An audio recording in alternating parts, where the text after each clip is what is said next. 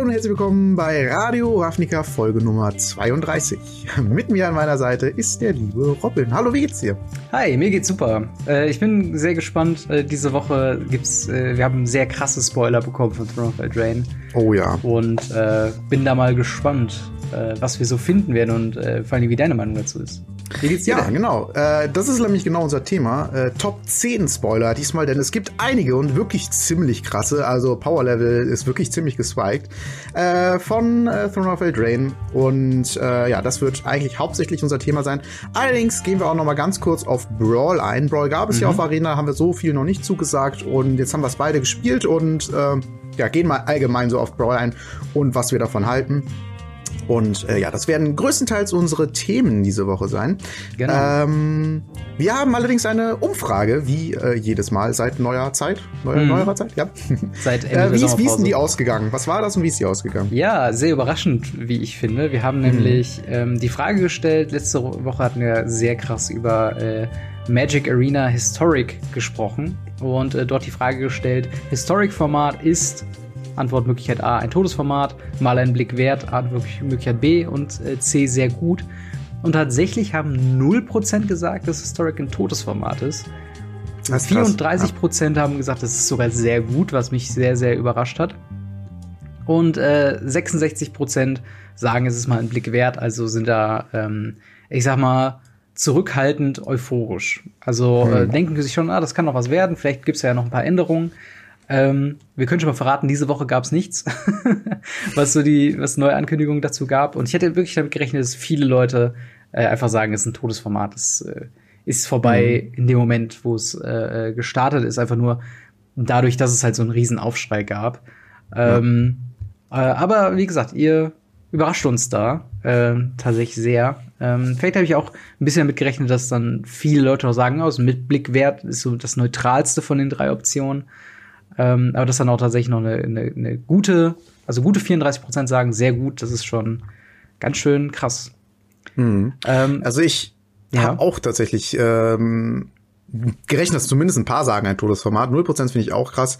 Ähm, aber mehr ein Blick wert war tatsächlich, glaube ich, so das Erwartendste, finde ja. ich.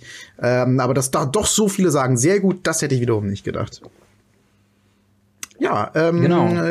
Dann haben wir eine neue Umfrage für äh, euch. Mhm. Diese Woche ganz im Thema Spoiler Throne of Eldraine. Ähm, und die Frage dazu lautet, seid ihr mit den aktuellen Spoilern zufrieden? Und habt da die Möglichkeit zu antworten, nee, das ist totaler Mist. Also quasi gar nicht so, wie ihr euch das vorgestellt habt. Mhm. Oder geht so, bisher ist es in Ordnung, quasi in die Richtung, ja, ist in Ordnung, aber wenn da jetzt nicht noch gute Spoiler kommen, dann ist es eher nichts für mich. Oder ja, ich bin mega gehypt, es ist mega episch. Ja. Das ist auf jeden Fall ähm, eine sehr spannende Frage, weil gefühlt bei jeder Karte so vor die Diskussion und gerade am Anfang war es ja noch viel so dieses, boah, wird das gut genug? Wir kommen gerade von einem ziemlich guten Standard, wo ziemlich diversifiziert äh, gespielt wurde. Jetzt fliegt eine ganze Menge raus. Äh, Gerüchten zufolge geht's wieder Richtung Monocolor und so. Äh, da wurde ja schon ein bisschen genörgelt. Ähm, aber wir schauen mal, äh, wie ihr da antwortet. Äh, oben rechts habt ihr eine Ausrufezeichen, darauf könnt ihr klicken, da wird dann eine äh, Umfrage eingeblendet, eben genau diese, und da könnt ihr dann eure ähm, Antwortmöglichkeit dazu geben. Das könnt ihr jetzt machen, das könnt ihr später machen, äh, wenn wir auch bei der Spoiler-Sektion sind. Äh, auf jeden Fall äh, bitte nicht vergessen. Ja, wichtig gilt für das YouTube-Video bei genau. den Podcast über Podigy funktioniert das leider nicht, aber ihr könnt ja trotzdem aufs Video kurz klicken, wenn ihr es schon gehört habt und einfach nur kurz abstimmen. Einfach damit wir ein Ergebnis haben, was wir euch äh, präsentieren können. Außerdem habt ihr da auch die Möglichkeit, Kommentare zu hinterlassen, genau. ähm, die wir sehr gerne in unsere Q&A mit aufnehmen. Aber äh, wir wollen weitergehen zu Brawl, unsere ersten Eindrücke. Ich hatte das ja schon gespielt ähm, mhm. zur letzten Folge. Du noch nicht, deswegen nee. sind deine äh, Erfahrungen da noch etwas frischer. Welches Deck hast du denn gespielt und was hat dir gefallen oder was hat dir nicht gefallen an Brawl? Ähm, ja, ich habe gespielt, äh, zum einen das Ritterdeck, weil das äh, mhm. offensichtlich äh, mich am ehesten irgendwie, irgendwie einspricht, weil, keine Ahnung, diese Ritterthematik fand ich halt schon immer äh, sehr, sehr interessant. Ähm, mhm. Hab's ja auch gerne im Standard zu Dominaria-Zeiten gespielt. Und dementsprechend dachte ich, ach, schaust du mal rein, ist gewiss irgendwie spannend. Ähm, und dann habe ich noch ähm, den frühesten äh, Spoiler, wie hieß der nochmal? Ähm, der, der äh, Caller, irgendwas mit Caller. Ach, der, der, der, ähm, Die Karten grün, Der rot, Qu- schwarze? Ich, mh, ich glaube, das waren Bandfarben, ehrlich gesagt. Aber ich bin mir jetzt gerade auch nicht so sicher. Ähm, ich kann ja gerade mal schauen. Fall, das sind die beiden Decks, die ich äh, geguckt Mhm. habe äh, oder die ich mir angeschaut habe und ähm, auch gespielt habe. Und ich muss sagen, ich war ganz schön äh, underwhelmed von dem Ritterdeck. Äh, ich, du, du merkst halt, dass äh, Commander oder in diesem Fall ähm, halt Brawl ist halt kein schnelles Format. Es ist wirklich ein Mhm, ja. Lasst euch Zeit, Card Advantage, Boardpräsenz ein bisschen zeigen, ist eigentlich nicht so wichtig. Im Endeffekt kommt es am Ende darauf an, ob du deinen Gegner mit Card Advantage äh, quasi er, er, ersaufen lassen kannst oder halt nicht. Okay. Und äh, das ist so mein, mein Eindruck. Mhm, Und dementsprechend bin ich ja noch irgendwann zu dem, äh, jetzt habe ich gerade mal nachgedacht, äh, True Lane Teller of Tales, ähm, Mhm. der tatsächlich bandfarben ist, dann gewechselt, weil da hast du quasi, äh, da hast du alles drin. Du hast, äh, du hast, kannst dir halt so viel Zeit lassen, bis du halt deine Finisher gezogen hast und dann damit den Gegner platt machen, wenn die denn überhaupt so lange aushalten. Und bei dem ähm, Knights Deck, das, das ist relativ gut im Auscurven. Also du hast äh, sehr viele günstige Kreaturen äh, und kannst dann halt relativ äh, stark dann in deine äh, größeren Kreaturen reinspielen, aber dementsprechend hat nicht so viele Optionen, dann noch Karten zu ziehen. Dementsprechend meine ich ja, dass es halt so wichtig ist, dass man eine Card Draw Engine hat, die richtig, richtig gut ist, weil im Endeffekt, so habe ich jedes Match, und dann, wenn ich verloren habe, verloren, war dann halt, äh, dass der Gegner einfach mehr Karten gezogen hat als ich. Ähm, und äh, ja, was hast du denn gespielt? Äh, ich habe tatsächlich hauptsächlich das äh, fliegend Artefakt-Deck gespielt. Äh, ich glaube, das war äh, ich könnte Sultai-Farben gewesen sein. Äh, also Nee, es Moment, ist muss es Esper, ja nicht. glaube ich. Esper, genau. Alela, Naja, das sind ja, das sind ja in den Junt-Farben, also in den, in den äh, Shards of Alara-Farben. So. Genau. Ähm, genau, die, die anderen drei. Äh, anderen fünf mal drei. So, jetzt Genau. haben wir's. Und sie heißt, äh, der Commander heißt, oder wer ist Commander? Äh, Alela äh, Artful Provocateur. Der Fairy Genau. Warlock. Genau, genau. Und äh, das fand ich tatsächlich ziemlich cool, das Deck. Äh, ich hatte auch irgendwie immer viele Artefakte auf dem Feld, weil das Ganze ja auch so ein bisschen darauf basiert. Ich habe ähm, die äh, teilweise für Vorteile für mich sacrificen können. Und irgendwie hatte ich immer was zu tun, was ich recht cool fand. Ich kann unterstützen, dass das ein langsameres Format ist, definitiv. Das ist ja bei Commander auch generell so eine Sache mehr oder weniger. Ich meine, man kann auch schon Runde zwei abkombonen, aber äh, ja, da muss ja nicht unbedingt sein und auch gerade auf dem Casual-Level ist das ja nicht so. Und ähm, ja, wie gesagt, bei Brawl habe ich auch das Gefühl, das war eher was langsamer und ich hatte auch das Gefühl, dass Card Advantage sehr wichtig ist und ich hatte halt generell einfach das Gefühl, das ist eine andere Art zu spielen und Ja. ich habe das Gefühl, dass gerade bei Brawl das eine interessante Sache ist, gerade dass das jetzt auch auf Arena dann ein Ding ist. Ich hoffe, dass das dann nicht wieder nur so ein Event-Ding ist, sondern etwas, was man halt auch irgendwie auf Ranked Ladder spielen kann, fände ich halt extrem cool. Weil das halt einfach dazu führt, dass sich da wirklich Gedanken drum gemacht werden, richtig gute Decks gebaut werden und das ist halt einfach nochmal eine komplett andere Art zu spielen. Man kann jede Karte nur einmal haben. Das fand ich immer auch bei Singleton, als das damals schon das Event gibt, richtig cool, wenn du eine richtig blödsinnige Karte vom Gegner hattest, dann weißt du, du hast sie jetzt äh, geschafft, diese Karte, und äh, kannst dich auf neue Sachen konzentrieren. Zum Beispiel im Standard ist die Hasskarte für mich Nummer eins. Es ist wirklich schlimmer als jeder Teferi, ist für mich Sword Erasure, ja. Weil die einfach dafür sorgt, dass du deine Ja. Karten, die du, deinen schönen Plan, den du hast, nicht umsetzen kannst. Klar, Länder behältst du, aber die Keykarten, die du, auf die du aufbaust, die kriegst du abgeschmissen. Und ich hatte jetzt, ich glaube, das war sogar gestern ein Match, da habe ich, äh, in, der hatte äh, ab Runde zwei bis Runde vier jede Runde ein Sword Erasure, also drei von vier Sword Erasure. Und dann war Ja. ich halt einfach kaputt und ich dachte mir so, nee, was soll der Mist? Ja, das ist und brutal. Äh, da habe ich halt einfach das Gefühl, okay, der hat ein Sword Erasure, dann ist eine Karte von mir weg und alles ist gut und ich kann mich wieder auf neue Dinge konzentrieren. Irgendwie, es macht einfach diese Spielerfahrung noch mal komplett anders und ich glaube tatsächlich, dass das letzten Endes auch einen Impact haben wird auf den Local Game Store, denn viele Anfänger, das haben wir ja gemerkt, kommen von Arena in den Local Game Store, jetzt wo sie endlich auch mal Werbung in, den, in die Arena reinschalten, von wegen hier, äh, schau mal nach deinem Local Game Store. Ähm, denke ich halt, dass das kommen wird und bin auf jeden Fall mal gespannt, in welche Richtung das geht. Du Ja. meintest ja Underwhelmed vom, vom Night Deck warst du. Wie Ja, war denn da jetzt dein Eindruck generell? Also im, im Sinne Mhm. von, ähm, So allgemein hat sie meinst eher gut Brawl? gefallen oder eher schlecht gefallen? Ähm, also ich sag mal, negativ an Brawl fand ich, äh, dass es so langsam war. Und ähm, ich glaube, wir kennen alle so ein bisschen das, das Phänomen bei Arena, dass äh, ganz normal Standard oder was auch immer man spielt, äh, man einfach nur wartet, bis der Gegner irgendwas macht und man weiß gar nicht, mhm. lebt der vor seinem PC noch oder ist der irgendwie äh, äh gerade AFK, äh, ist der überhaupt da, ist er mit seinem Hund raus mhm. oder sonst irgendwas. Ähm, und ich fand das noch schlimmer bei Brawl. Einfach nur ja. dadurch, dass du halt sehr viel mehr auch nachdenken musst, musst ja, natürlicherweise ja. und äh, halt Sachen lange brauchen, bis sie ins Laufen kommen durch die mhm. schlechtere oder in Anführungszeichen schlechtere Mana Base, dadurch, dass du jede Karte nur einmal drin haben kannst ähm, und so weiter und so fort. Ja. Fand ich es halt gerade, als, als ich das Knights Deck gespielt habe, das ja relativ schnell sein möchte, es mhm. nicht so ganz schafft, ähm, war ich dann immer so, okay, ähm, worauf, was, was soll jetzt die großartige Option sein? Ähm, als ich dann später halt dieses, äh, äh das, das ähm, äh, Teller of Tales Deck gespielt habe, da ging es dann so einigermaßen, weil ich dann so ein bisschen mehr verstanden habe, so ja, das ist halt mehr mhm. so ein, man hat einen Kaffee nebenbei und und und äh, spielt's schön entspannt.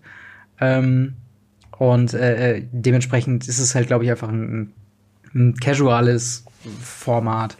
Ähm, was, glaube ich, auch nicht prinzipiell für mich ist, muss ich ehrlich sagen. Mhm. Also, ich finde es cool, äh, glaube ich, äh, so, eine, so, ein, so ein Deck zu haben, ähm, um es halt die Option zu haben, es zu spielen, gerade auf, äh, auf, auf Arena. Äh, in Paper würde ich, glaube ich, eher das Geld tatsächlich in Commander-Deck investieren, weil ich glaube, dass es im langen, in der langen Sicht wird es das, ähm, ja, das, das bessere Format bleiben einfach, weil ähm, Brawl wird wahrscheinlich am Anfang so eine kleine Hochphase erleben, aber spätestens mhm. zur Rotation, glaube ich, komplett in sich zerfallen, wenn da nicht weiter Support für kommt. Einfach nur, weil, ähm, ich meine, die Leute haben schon keinen Bock auf Rotation im Standard. Also dann noch ein zweites Format zu haben. Tatsächlich gibt es ja ein paar Leute, wird. die genau das als Argument nehmen, um Standard zu spielen, dass sich da mal ein bisschen was die Decks ändern und du nicht immer das gleiche Deck spielen musst. Klar, natürlich. Aber ja, ich, ich verstehe, ich verstehe auf jeden Fall, was du meinst und ich kann das auf jeden Fall nachvollziehen. Ich ähm, glaube aber tatsächlich, dass, dass, dass Brawl auch mehr Support kriegen wird, weil das für mhm. Wizards halt einfach eine weitere Möglichkeit ist, Geld zu verdienen, letzten Endes. Und ja. glaube, dass es da auf jeden Fall eine Fan-Community für, für geben wird. Aber ich gebe dir auf jeden Fall recht, dass am Anfang dann ein gewisses Hoch sein wird, mhm. was dann erstmal danach auch wieder abflachen wird. Äh, ja. Und was halt auch ein, ein, großer limitierter Faktor für, für Brawl ist, ist, dass die Karten in den Brawl-Decks äh, halt auch standardlegal sind. Das heißt, du kannst halt nicht verrückte Reprints machen von Karten, die außerhalb des Standards sind. Und das ist halt dann auch was, wo ich dann denke, da wird vielleicht das allgemeine Interesse so ein bisschen zurückbleiben, hm. wenn du ähm, zum Beispiel, was, was mir ein bisschen gefehlt hat in dem Nightstack, war zum Beispiel ein ganz großes Removal-Package. Irgendwie was, was du denkst, hm. okay, das sind jetzt mal große, geile Karten, die man da irgendwie, also ich hätte Ideen, die ich sofort reinpacken wollen würde. Aber hm. dadurch, dass du halt immer sagen musst, okay, du kannst jetzt nicht das, das Mega Power Removal einfach in so ein Brawl-Deck reindrucken, äh, weil du sonst halt Standard einfach komplett ruinierst, wenn du da jetzt, weiß nicht, nochmal einen Fatal. Push mhm. oder einen Path to Exile oder sowas reinpackst.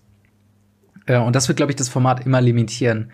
Ich würde dir auf jeden Fall recht geben, dass es, glaube ich, bei Anfängern sehr beliebt sein wird. Mhm. Ähm, einfach nur, weil es ist ein, es ist, glaube ich, das perfekte Format oder das perfekte, der perfekte Startpunkt für alle nicht kompetitiven Magic-Spieler. Äh, einfach nur von dem Sinne her, weil ich äh, glaube, du kannst eine, eine allgemeine Spielgruppe, die Brettspiele und so weiter spielen, eher mit einem Brawl-Deck für Magic gewinnen als mit einem Standard-Deck. Einfach nur, weil Standard Vor allen Dingen allein auch die Multiplayer-Version. Genau. Also klar, irgendwie sowas wie Standard spielt man irgendwie eigentlich, das spielt man nicht im Multiplayer. Nee. Aber sowas wie, wie Commander, das macht halt, äh, beziehungsweise Brawl, macht halt auch einfach Sinn, im, im Multiplayer zu spielen und dementsprechend auch äh, mehr Spaß einfach mhm. und ähm, sehe das genauso wie du, dass halt ne, so eine Gruppe, die sonst mal vielleicht die komplizierteren Brettspiele spielt, sich auch mal für ähm, eine Runde Brawl entscheidet, anstatt halt äh, dann eher als als Magic.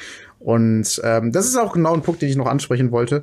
Ähm, dieses, dieses Multiplayer-Ding, das ist ja noch nicht auf Arena verfügbar. Mhm. Plus, ähm, ich stelle mir das auch ein bisschen messy auf Arena vor, also so ein bisschen vollgepackt. Weiß auch nicht, ob das überhaupt jemals kommen wird. Ich glaube nicht. Ähm, ja, wird, wird glaube ich, auch schwierig. Und das ist aber etwas, was ich gerade bei Brawl sehe und auch bei Commander halt, ist die persönliche Interaktion mit deinem Gegner oder deinen Gegnern. Ähm, mhm. Ähm, denn äh, das ist, glaube ich, etwas extrem Wichtiges und das kann Arena halt nicht bieten. Mhm. Und da bin ich mal gespannt, wie sich das halt, wie sich das ändern wird, weil es ist genau dieser Punkt. Man denkt viel nach und sowas. Und im normalen Fall, wenn man halt mit seiner Brettspielgruppe dann da sitzt, dann, dann redet man und dann kommt auch Politik dazu und sowas. Ja, klar. Und das, und das äh, ist nochmal ein richtig wichtiger Faktor für, für so ein Multiplayer-Format, der halt auf Arena leider komplett verloren geht. Genau, und das ist ja auch der, der große Catch an, an sowas wie Commander, ist, warum es halt so eine riesige Community drum herum gibt und super viele Fans. Und wenn Magic äh, oder wenn Leute auch aufhören, Magic zu spielen, mhm. sie ihr Commander-Deck behalten, ist halt dieses, ich kann das halt zur Not, kann ich mir vier Commander-Decks bauen, die auf einem Power-Level sind, aber ich kann das für immer spielen. so Und das ist halt wirklich dieser Brettspielfaktor, ich hol's raus, Mhm. Jeder, der schon mal Magic gespielt hat, weiß grob, wie es läuft und dadurch, dass es ein bisschen entschleunigt ist, jede ja. Karte ist nur einmal drin. Das sind alles so Punkte, die so in so ein Gesamtprodukt fließen. Ja. Ähm, ich muss auch sagen, Magic hat auch bisher oder Wizards bisher gefailt in diesen in dieser Art von Produkten für mich. Ja. Ähm, es gibt ja sowas wie Explorers, glaube ich, auf ja. Ixalan und Arc Bolas, Arc Enemy. So Dinge, die man quasi als fertig rausholt und dann damit mhm. spielt äh, am so einem Aber ich habe das Arc Enemy da und ich habe es zweimal gespielt und ich fand Bolas viel zu stark. Ja. Und wenn man halt Produkte macht, die komplett in Balance sind, dann macht das auch keinen Spaß. Und ich hab, bin auch nicht der Typ, der dann da hingeht und sagt, okay, äh, ich überlege jetzt mal zehn Stunden lang, wie ich dieses, diese Decks ungefähr anpassen könnte, dass das fair ist. Mhm. Und äh, deswegen, ja, ist, ist es, äh, da ist noch, finde ich, ein Markt irgendwie unerschlossen. Da können sie noch ein bisschen was machen. Äh, um vielleicht zu einer Zusammenschluss zu kommen, auf Arena wird das, glaube ich, äh, zwischendrin ganz lustig. Ich stelle mir das persönlich zum Stream ganz lustig vor, weil man mhm. da halt die Interaktion mit, mit, mit dem Chat letzten Endes hat und äh, gemeinsam überlegen kann, was ein, was ein witziger oder ein guter Zug wäre. Äh, aber persönlich ganz alleine das zu spielen für sich auf Arena sehe ich tatsächlich auch eher weniger spaßig an. Ja, und halt, was halt noch cool sein könnte bei, ähm, bei Arena, ist halt, dass du die Möglichkeit hast, dass halt, äh, weiß nicht, man, man hängt im Discord ab, man hat irgendwie Bock auf Arena, da hast du ja so ein bisschen diese Interaktion quasi, wenn du jemanden äh, quasi einlädst dann zu einer Runde äh, mhm. Brawl, da hast du ja schon ein bisschen dieses Soziale. Natürlich fehlt der Multiplayer-Part, aber ich glaube, ich glaube, das Format wird im Großen und Ganzen beliebter, deutlich beliebter sein auf Arena als in Paper. Ähm, aber äh, ja. Werden wir mal sehen. Werden wir auf jeden Bin Fall auf jeden Fall gespannt. Äh, ja, wir sind dann jetzt bei unseren Top 10 Spoilern von Throne of Eldraine. An der Stelle nochmal, wie immer, ist es irgendwie keine Auflistung im Sinne von äh, eins ist am besten und zehn am schlechtesten oder andersrum, hm. sondern es sind einfach Karten, über die wir sprechen wollen und äh, die wir uns äh, rausgepickt haben. Genau. Und äh, Robin, was ist denn deine Karte, über die du als erstes sprechen möchtest? Oder deine ähm, Karten? Ja, ich will direkt mal die, die, die Regeln von Top 10 so ein bisschen wenden, so ein bisschen zurechtbiegen, weil ich werde direkt über zwei Karten reden. Äh, aber okay. das hat auch einen guten Grund, und zwar, dass sie äh, gedacht waren, dass sie aus Standard rausrotieren, jetzt aber dann doch wieder drin sind. Und das ist zum einen Opt.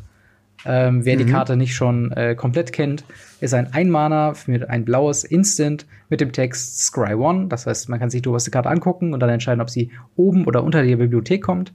Äh, und dann Draw a Card. Ähm, wie ich finde, ein, ja, ein, ein fast schon essentieller äh, Spell, so, so ein klassischer Cantrip. Also äh, wer Cantrip nicht kennt, man gibt quasi eine, also man spielt eine Karte, um eine Karte zu ziehen. So hat man quasi keine Karte aus der Hand an sich verloren.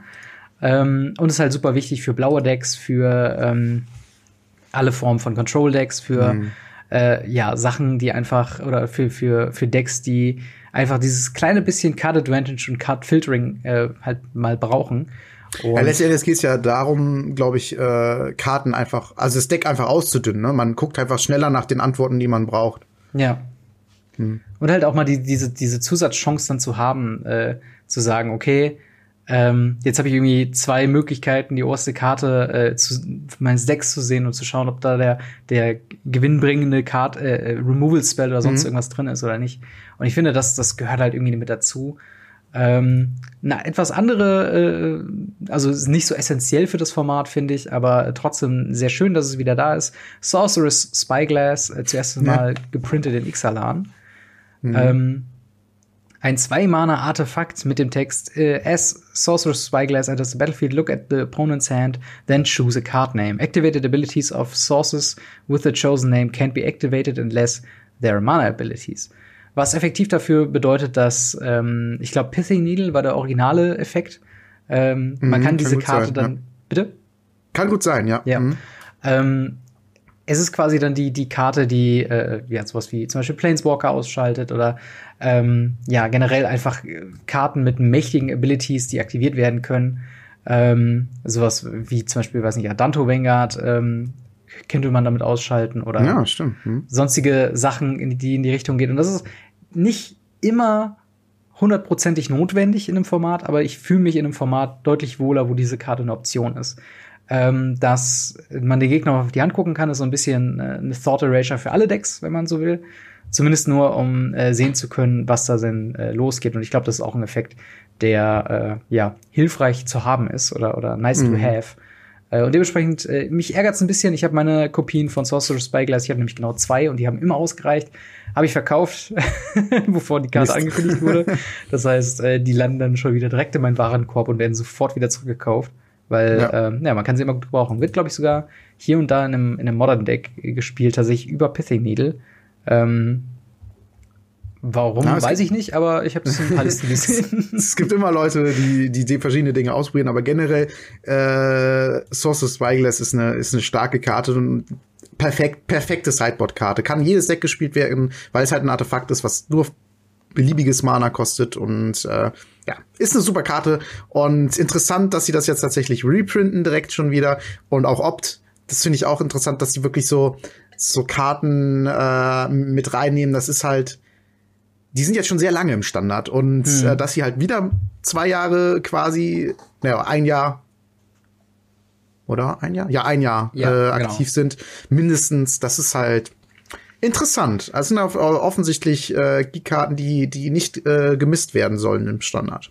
Definitiv. Äh, also, was ja. ist denn deine nächste Karte? Oder eine erste ich würde, Karte. Ja, ich würde gerne zuerst auf den Charming Prince eingehen.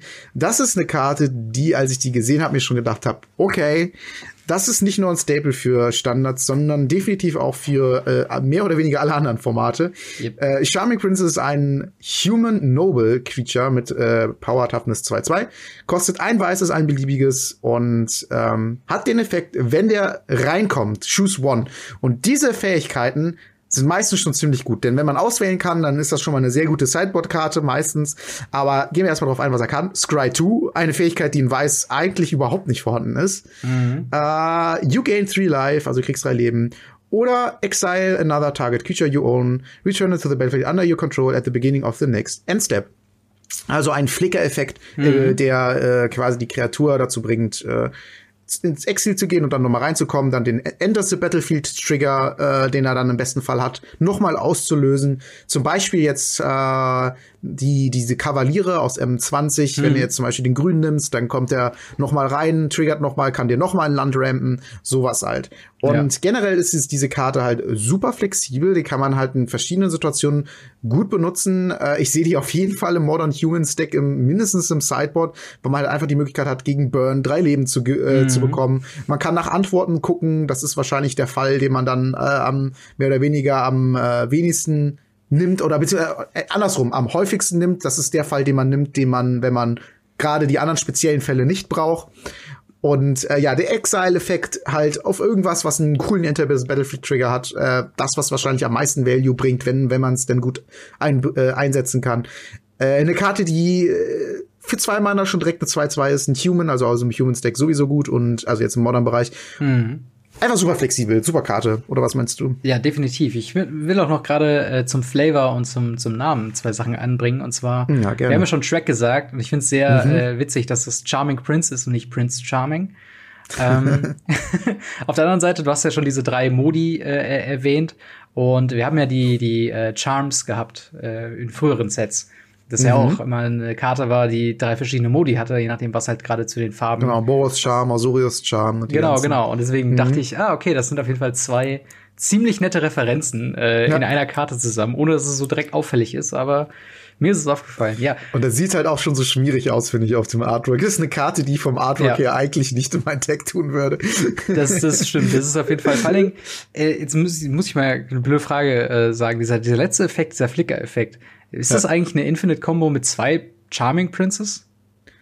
Äh, Quasi, wenn du am Ende, Ende, also am Ende des Zuges kommt der andere wieder rein, flickert den anderen, dann ist er wieder Endstep, dann kommt er wieder rein und weißt du? Nee, weil da steht at the beginning. Und the ähm, next Endstep. Das heißt, der, das Beginning ist ja, das gibt das gibt's nur einmal. Okay. Und dann kommen die Trigger und dann kommen die wieder. Dann kannst du die zwar wieder exilen, mhm. aber die kommen dann erst im Beginning vom Endstep vom Gegner wieder. Ja. Glaube ich. So müsste ja. das eigentlich und, sein. Und halt ist halt auch Next Endstep. Das heißt, wahrscheinlich in dem Endstep selbst wird's dann nicht möglich sein, sondern erst danach ja. dann wieder. Ähm, aber auf jeden Fall interessant, auch so ein Flicker-Effekt haben wir ja gar nicht so häufig im Standard. Ja, äh, bin mal gespannt. Also das ist auf jeden Fall auch ein, ein, Eternal Print zusätzlich noch. Also ja. ich glaube, ein Standard, also ich glaube, im Eternal tut er mehr, als er im Standard tut. Ja, kommt stimmt. ein bisschen drauf an, was noch kommt. Aber ähm, ist so oder so eine super starke Karte und ich erwarte, dass die teuer wird und ich erwarte, dass die, also erstmal nicht, weil es wahrscheinlich nur normale Rare ist, aber wenn das Set irgendwie mal in fünf Jahren und die Karte nicht reprintet würde und so weiter und so fort, dann mhm. könnte ich mir vorstellen, dass das so Richtung Noble Hierarch gehen könnte. Das vielleicht die Hälfte. Das glaube ich aber, das glaube ich tatsächlich auch. Ich glaube, das ist eine, wirklich eine sehr starke Karte. Und selbst im Standard immer noch solide in einem Sideboard. Also wir verlieren ja, so ein paar gute äh, Sideboard-Karten und gerade gegen Burn äh, schluckt vielleicht mal einen Schock äh, und gibt dir drei Leben dazu, dann hast du eigentlich ja. schon sehr viel gemacht für. Ja, fünf Leben gegaint quasi, ne? Ja, ja, so ungefähr, genau. Gut, dann würde ich äh, zu meinem äh, zweiten Pick kommen und äh, das ja, ist auch wieder ein Doppelfall, äh, weil das quasi in eine Kategorie schlägt.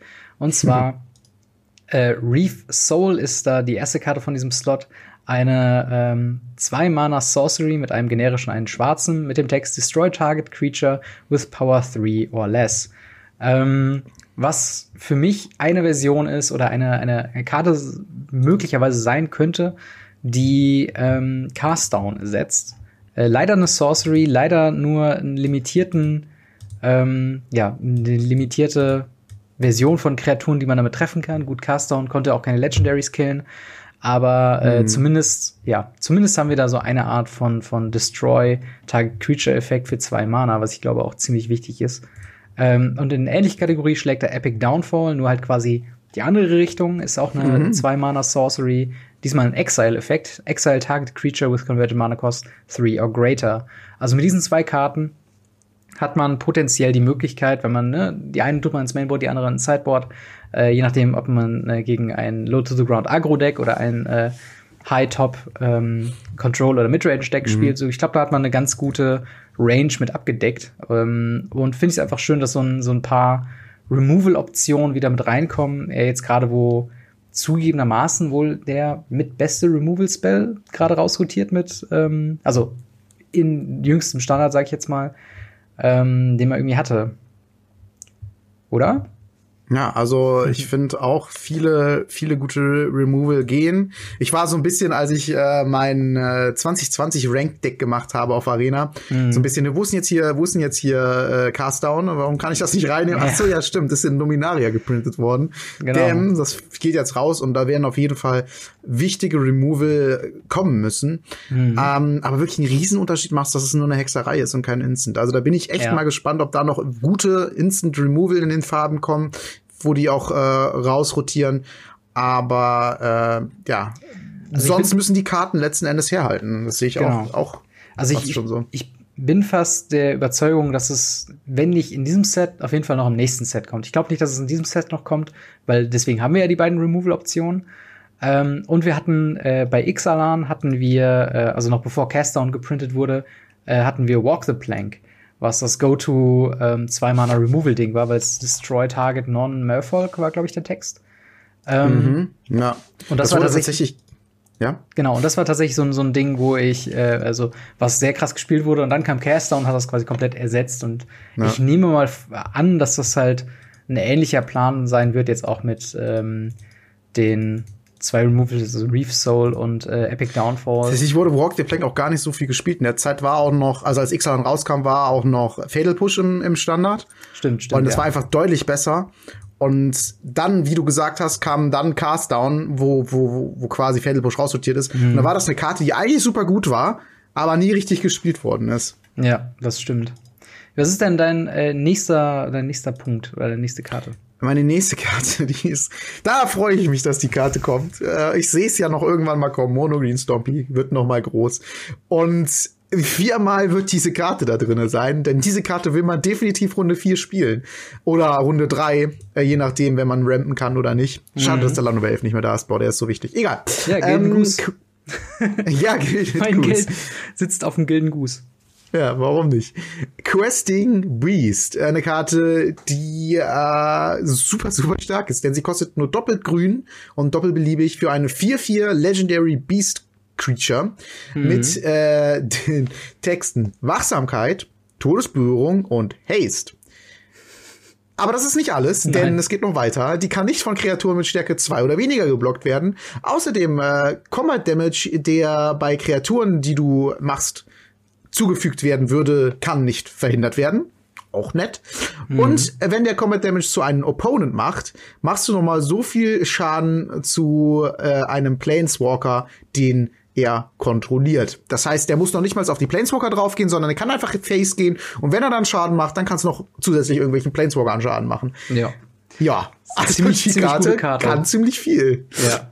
Das ist wirklich sehr viel, lächerlich viel Text für, für eine Vier-Mana-Kreatur. Ja. Ähm, ich bin auch tatsächlich sehr überrascht äh, von dieser Kreatur. Ähm, ja. Einfach nur, weil äh, so viele Punkte mit drin ist. Aber ich glaube, es ist wieder sehr, ähm, oder was heißt, es ist sehr, es ist schon sehr als Antwort geprintet gegen Planeswalker-Decks eigentlich. Also ja. es ist halt wirklich gerade dieser letzte Punkt und auch, dass man äh, den Schaden nicht preventen kann mit, ähm, weiß nicht, mit, äh, mit Root Snare oder, oder äh, sogar Protection, also diese Protection-Effekte.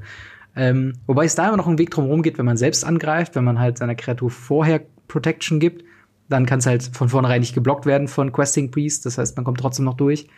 Ähm, aber ja, eine, eine sowohl aggressive als auch defensive äh, Kreatur. Ein bisschen ja. überrascht es mich eigentlich, dass ähm, Haste drin ist, anstatt Trample. Äh, mhm. Weil Trample wäre, glaube ich, der, der passender für Grün, aber. Ja, definitiv. Aber äh, naja, immerhin. Aber stärker, stärker finde ich tatsächlich Haste, weil du spielst die Karte, musst, du musst davon, wenn der Gegner vier Mana hat, musst du damit rechnen, dass diese blödsinnige Karte kommt und direkt angreift, mhm. nicht von deinen Kreaturen geblockt werden kann, die zwei oder weniger hat. Und wenn du ihn durchlässt, macht er auch noch Schaden an einem Planeswalker. Wenn du ihn nicht durchlässt, er hat Todesberührung, er tötet deine Kreatur. Also, holy shit. ja, die so Karte ist halt irgendwie die, die Teferi-Karte für Grün. Und ich wurde, ich muss mal sagen, das wird mal langsam Zeit. Also, ja, also ich meine, wir haben äh, was, ist das, dieser 4 Mana 8, 8 Hexproof-Typen aus äh, äh, irgendwie im Ravnica-Set. Den hatten wir drin. Wir hatten ja dann noch mal im letzten Set einen lächerlichen, hier diesen, diesen Shifting Ceratops. Also so langsam darfst du auch gerne wieder aufhören, würde ich meinen, bei Grün. Ja gut, also, es gibt halt viele vier Four-Drops. Das ist so die Sache. Es muss sich noch ein bisschen diversitieren. Wir brauchen halt noch mal sowas wie ein Steel Leaf Champion ja. auf der 3 oder sowas. Irgendwas, was, damit das halt so 1, 2, 3, 4 und dann halt so ein Galter zum Schluss, der jetzt auch ausrotiert. Also man braucht noch ein bisschen Diversität, muss man gucken, aber Darf nicht alles in meinem Sultai-Deck werde ich die definitiv auch spielen. Also ja, das klar. ist keine Frage. Super also, starke Karte. Das ist halt einfach so eine Karte. Also ich glaube, grüne Decks haben momentan viel zu viele Optionen im Vier-Mana-Slot. Das stimmt ja. auf jeden Fall. Ja, meine nächste Karte ist, ähm, ich habe es mal betitelt in unserer äh, äh Standard ähm, WhatsApp-Gruppe mit äh, der ganz äh, gerade so okay genug Lightning Strike und zwar äh, Scorching Dragonfire. Ein Zwei-Mana Instant ähm, mit, also ein Rot, ein generisches mit dem Text Uh, Scorching Dragonfire deals 3 damage to target creature or planeswalker. If that creature or planeswalker would die this turn, exile it instead. Ähm, mm. Zum einen frage ich mich, warum wurde das jetzt erst geprintet und jetzt nicht äh, mit ähm, dem Phoenix, der, der Rekindling Phoenix? Das wäre oh, die ja. Hammer-Antwort oh, gewesen ja. darauf. Äh, mhm. Äh, alle Historic-Spieler hergehört, wenn ihr Probleme habt mit den Rekindling Phoenix, Scorching Dragonfire ist euer Ding. Die, ähm, die 66 Prozent von euch, äh, die, die da mal gucken wollen und die, die 34 Prozent von euch, die das auf jeden Fall spielen werden. genau. Und wenn sie dann noch Probleme haben mit Rekindling Phoenix, dann genau. Hier, ne? ähm, naja, jedenfalls, ich finde es auf jeden Fall, ähm, also es ist schade, dass man nicht direkt Face Damage machen kann, aber äh, wirklich, ehrlich gesagt, es trifft die zwei wichtigsten Punkte, die Lightning Strike auch getroffen hat. Und das ist äh, Creatures und Planeswalker. Ähm, mhm. Das Ding, das müssen Außer für den Mono Red. Das war wichtig, dass man den Gegner trifft. Ja, genau. Gut, da, klar, da war es nochmal was anderes. Aber ich sag mal, wenn man Lightning Strike als Removal verwendet hat, dann meistens für genau diese beiden Dinger. Und gerade mhm. Planeswalker, ich glaube, die können ziemlich stark noch werden. Und wir haben Morph the Spark, wir haben die, ähm, wir haben Oko drin. Äh, und die sind alle, also gerade Oko, äh, Royal Cyan und auch Garuk sind sehr hoch, was die Loyalty Counter äh, Counts angeht. Und ich glaube, da sind drei Schaden schon fast noch mal wichtiger als halt die zwei Schaden, die den Schock macht. Und mhm. dementsprechend gehe ich mal davon aus, dass äh, wenn ein rotes Deck da ist, was ein äh, äh, drei Schaden Removal Spell haben möchte, dann ist Scorching Dragonfire auf jeden Fall the way to go. Äh, ersetzt hier, glaube ich, komplett ähm, Jaya's Greeting. Ähm, von daher, ja. Ist, äh, es ist genau das, was es, glaube ich, was Usatz wollte, was es ist. Und das ist ein, ein okayer Ersatz für Lightning Strike. Hm. Ja, ich finde, es ist halt es nimmt einem ultra viele Entscheidungen weg, dadurch, dass man die Gegner nicht treffen kann. Denn so ein Lightning Strike hat halt auch noch mal die Option gehabt, noch mal die letzten Schaden, die letzten Schaden zu machen. Und der Gegner musste um vieles drum spielen, weil er damit rechnen musste, dass noch was, noch mal sowas kommt. Also ich finde mhm. die Karte tatsächlich nicht so, nicht so gut. Aber der Exile-Effekt ist etwas, das man nicht unterschätzen darf, denn es gibt viele Effekte. Tamio, der grüne Kavalier und noch andere Karten, die die Karten aus dem Friedhof wiederholen. Allein mhm. auch die ähm, Bond of Revival oder irgendwie sowas. Es mhm. gibt viele Effekte, die dir Karten aus dem Friedhof wiederholen und da ist ein Exile-Effekt tatsächlich gar nicht mal so schlecht. Also das ist das, was ich dem halt wirklich gut anrechne. Also ich würde für die Karte anderthalb Mana zahlen. Weißt du, was ich meine? Ich finde zwei zu wenig und ja. eins zu, äh, zwei zu viel und eins zu wenig. Irgendwie vielleicht vier Schaden, aber vier Schaden, dann sind es vielleicht zwei Mana wieder zu wenig. Ah, schwierig. Es ja. ist, wie du sagst, es fühlt sich nicht ganz richtig an. Es wird, es richtig die, an, aber auch nicht ganz falsch irgendwie. Ja, es wird die ja. Option sein, die die meisten wahrscheinlich spielen werden, einfach nur, weil man kein Lightning Strike hat. Also, sobald Lightning Strike ja. wiederkommt, wird die sofort ersetzt.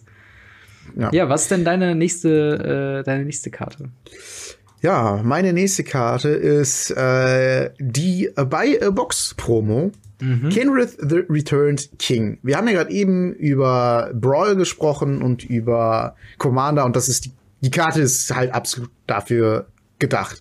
Äh, wenn man jetzt denkt, oh, das ist ja ein Five-Color-Human quasi, der äh, ja perfekt ins Modern Human. Nein, nee, nee also das, noch mal ganz kurz, um, um über die zu sprechen. Was, was, was ist das eigentlich? Das ist ein 5-Mana Planeswalker 5-5 äh, Planeswalker, 5 Mana Kreatur, 5-5, äh, für vier beliebige und ein weißes, äh, legendär und hat halt äh, einiges an Text auf sich drauf, der mhm. aber mit Mana zu tun hat. Das heißt, ein rotes, alle Kreaturen kriegen Trampeln und Haste, ein beliebiges und ein grünes, das wird jetzt immer ein beliebiges teurer.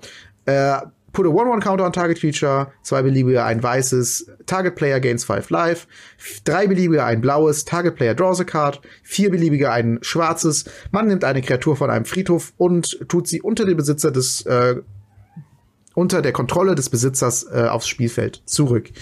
Ja, also wie gesagt, das ist nicht eine Karte, die irgendwie, wenn man denkt, äh, hier, der hat irgendwie alle Farben auf sich drauf und das ist ein Human, die kann man perfekt in Human Sex spielen. Nee, das ist tatsächlich äh, eigentlich äh, ein Brawl Commander oder ein Commander Commander. Wie nennt man eigentlich mhm. das?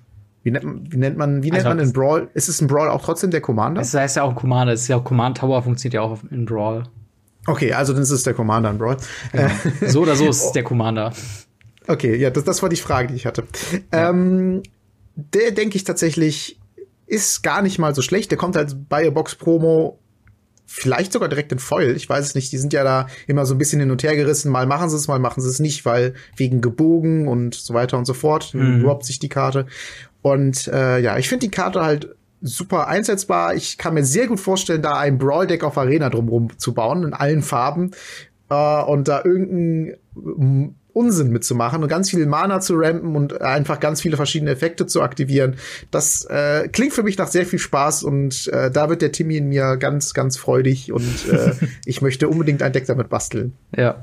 Ich finde es ein bisschen schade, äh, gut, passt natürlich vom Creature-Type, ne? Ist natürlich schon der, der Go-To-Tag, wenn man dann Noble einführt ins Set als neuer Creature-Type. Ich finde es ein bisschen schade, dass es kein Knight ist oder so, weil das wäre, glaube ich, ja. nochmal eine ziemlich geile Option für ein Ritterdeck. Und mit den Chevaliers, äh, den Elementen Ritter, hätte man da auch eine sehr lächerliche äh, äh, Range an, an Bomben, die man in so einem Deck spielen könnte, gerade in Brawl. Ähm, aber wie du schon sagst, ich glaube, wenn der einmal dazu kommt, so sein Ding zu machen, mit den vielen verschiedenen Optionen, die man hier macht, dann, äh, dann ist das schon eine ziemlich, ziemlich, ziemlich gute Karte. Ja, was ist denn deine nächste Karte? Genau, meine nächste ist ähm, quasi in einer gewissen Art und Weise das genaue Gegenteil von deiner Karte. Und zwar eine Karte, die ich finde, die lächerlich kompetitiv ist. Und zwar ähm, Once Upon a Time. Once Upon a Time ist eine zwei Mana, ein generisches, ein grüne Instant mit dem Text If this spell is the first spell you've cast this game, you may cast it without paying its mana cost. Look at the top five cards of your library. You may reveal a creature or land card from among them, put it into your hand, put the rest on the bottom of your library in random order. Äh, diese Karte finde ich so krass.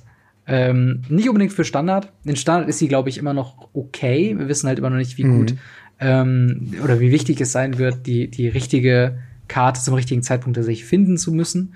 Aber mhm. gerade in so Sachen wie Tron, in jedem beliebigen Combo-Deck in Modern, ähm, solche Sachen, also dass man sie zum einen direkt for free casten kann, quasi in dem, in dem ersten Zug deines Gegners, am Ende seines Zuges quasi, ähm, kannst dir dein, dein weiteres Tronland fischen oder kannst dir halt dein, dein Combo-Piece irgendwie raussuchen. Das ist schon ziemlich, ziemlich stark. Und der Drawback, dass du sie halt nicht for free casten kannst, ist halt nicht so hoch, dadurch, dass es nur zwei Mana ist. Ich glaube, das ist mhm. noch modern verträglich. Ist natürlich nicht so geil, aber im Endeffekt, ähm, wenn du ein Combo-Deck spielst, was sehr schnell äh, gewinnt, dann ist ja sowieso so Turn 3 oder Turn 4 der, der Punkt, wo du halt entweder komplett deine Combo machst oder du machst halt nicht und dann hast du so oder so verloren, unabhängig davon, ob du jetzt Once Upon a Time for free casten konntest oder nicht.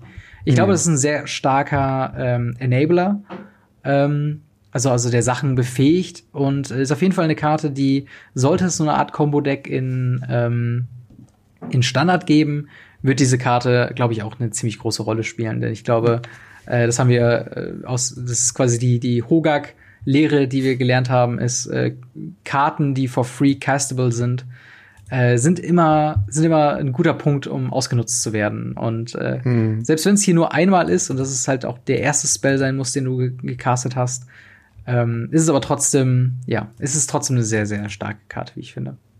Definitiv. Also kann ich mich nur anschließen. Die Karte macht das, was sie macht, ziemlich gut. Und wie gesagt, zwei Mana ist nicht so viel. Es ist immer noch ein Instant.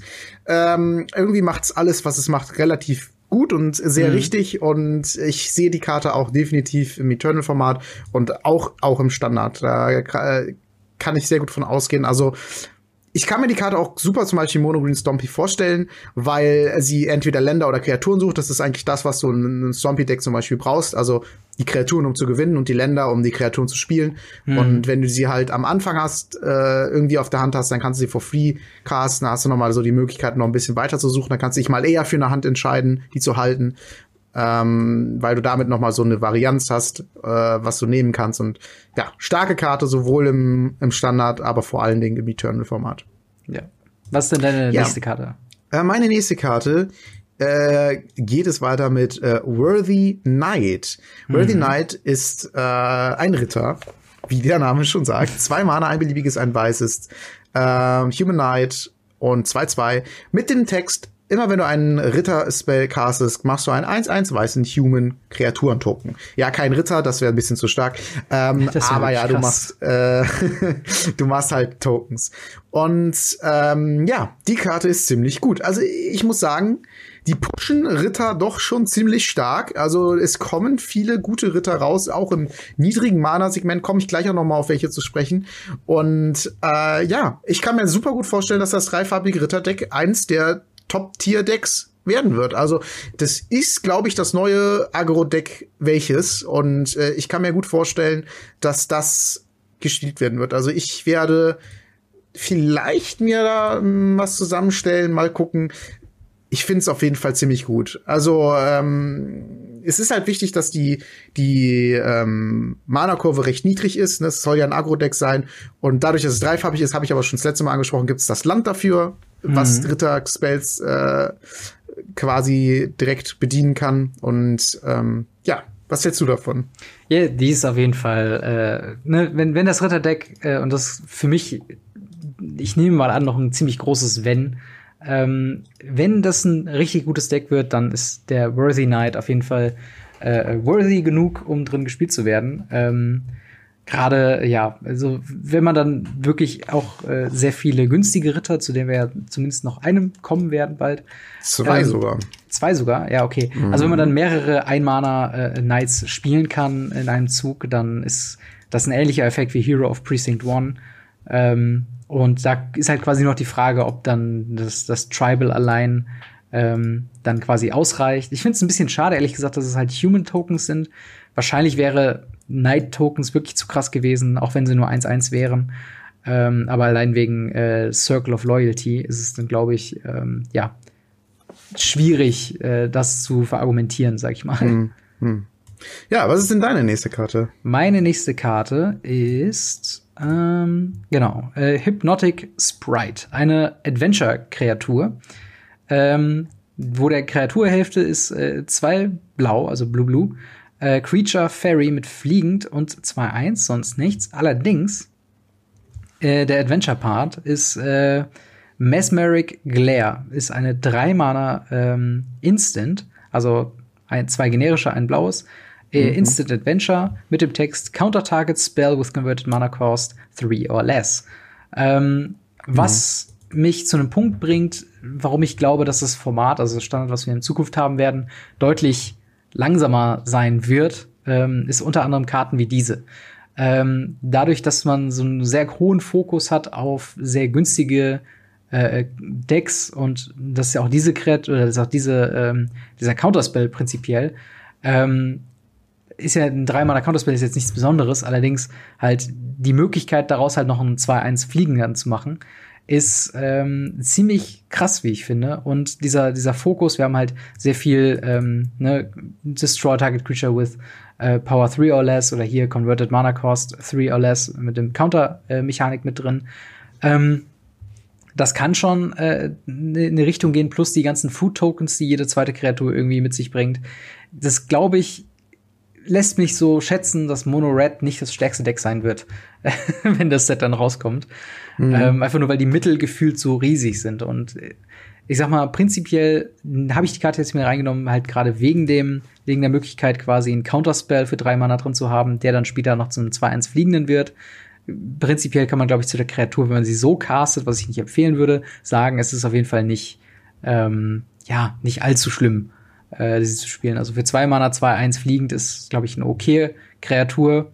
Äh, interessant macht die Karte halt diese Counter-Mechanik. Mhm. Also ich sehe es ähnlich, aber auch ein bisschen anders. Also ich finde die Karte in Limited zum Beispiel ultra stark, weil da macht sie halt ziemlich viel, ziemlich gut. Mhm. Nämlich die Counter, den Counterpart plus den fliegenden Part. Also da finde ich sie super stark. Also im Draft zielt absolut super coole kommen, würde ich über viele, viele Rares picken, also im Sinne von die lieber nehmen als, mhm. als eine Rare. Aber im Standard bin ich, oder in Eternal-Formaten generell, äh, also in Standard oder in Eternal-Formaten, da bin ich ein bisschen am überlegen, weil die kostet nur mal drei Mana zum, für den Counterpart. Mhm. Und dann bist du ja schon, ist der Gegner ja, wenn du sogar on the draw bist, ist der Gegner ja vielleicht sogar schon bei vier Mana und spielt unter Umständen gar nicht mehr so viel für drei Mana. Da finde ich halt dieses drei Mana, was der, was, was, was diese Counterfähigkeit kostet, zu viel. Also entweder drei Mana Converted Mana Cost vier or less Counter mhm. oder zwei Mana Converted Mana Cost drei or less oder vielleicht dann zwei or less, damit es nicht ganz so stark ist. Ähm, und ich bin da noch, ich bin da ehrlich gesagt ein bisschen skeptisch, mhm. aber ich sehe das, sehe da auch das Potenzial der Karte definitiv. Ja, es ist halt eine weitere Counteroption und wenn man so ein bisschen Kreaturen noch mit drin haben will, also nicht so 100% Control spielen will oder 100% mhm. Control spielen kann, glaube ich, ist das eine, eine Karte, die, ja, wenn man nichts zu countern hat, ist es zumindest keine tote Karte, sagen wir es mal so. Mhm. Ja, immerhin, das stimmt. Ja. Was ist denn dein nächster, deine nächste Karte? Meine nächste Karte ist der Fervent Champion, der nächste Knight, mhm. über den ich sprechen möchte. Denn er kostet ein rotes, ja, richtig, nur ein rotes. äh, ist dafür ein 1-1 Knight, Human Knight, mit First Strike und Haste. Und Klar. immer wenn der angreift, kriegt noch eine anderen, andere angreifender Knight ähm, plus 1 plus 0 bis zum Ende des Zuges. Außerdem kosten Equip-Abilities, äh, die ihn anzielen, drei weniger zum Aktivieren. Ja, also sie forcieren ja sehr stark das Night-Thema, hatte ich ja schon gesagt, in Weiß, äh, Rot und hm, schwarz. schwarz, schwarz, genau. genau. Ähm, forcieren die das ja relativ stark, dieses Thema Night. Und auch dieses Equippen scheint da was sehr Wichtiges zu sein. Es gibt starke Equipment, es gibt das Mythic Equipment und ähm, was ich glaube ich letztes Mal schon drüber gesprochen habe und halt generell noch äh, Equipments. Und ja, das ist etwas, was relativ stark forciert wird.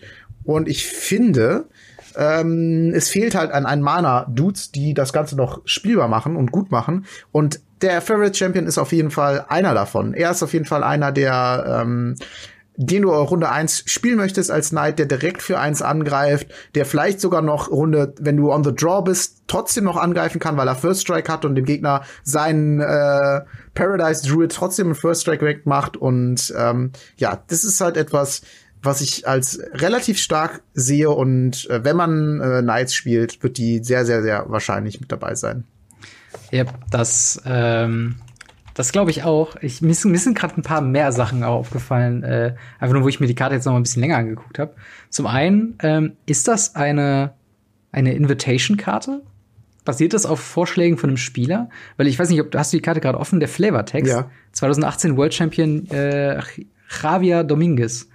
Ist das ah. quasi eine Karte, die er reingebracht hat, oder ist das quasi nur ein Tribute zu ihm? Weißt du da mehr? Weiß ich nicht. Nee, kann ich dir nicht sagen. Weil das wäre ja wirklich cool, wenn so Invitation hier, ähm, äh, der, der, äh, wer heißt der denn nochmal?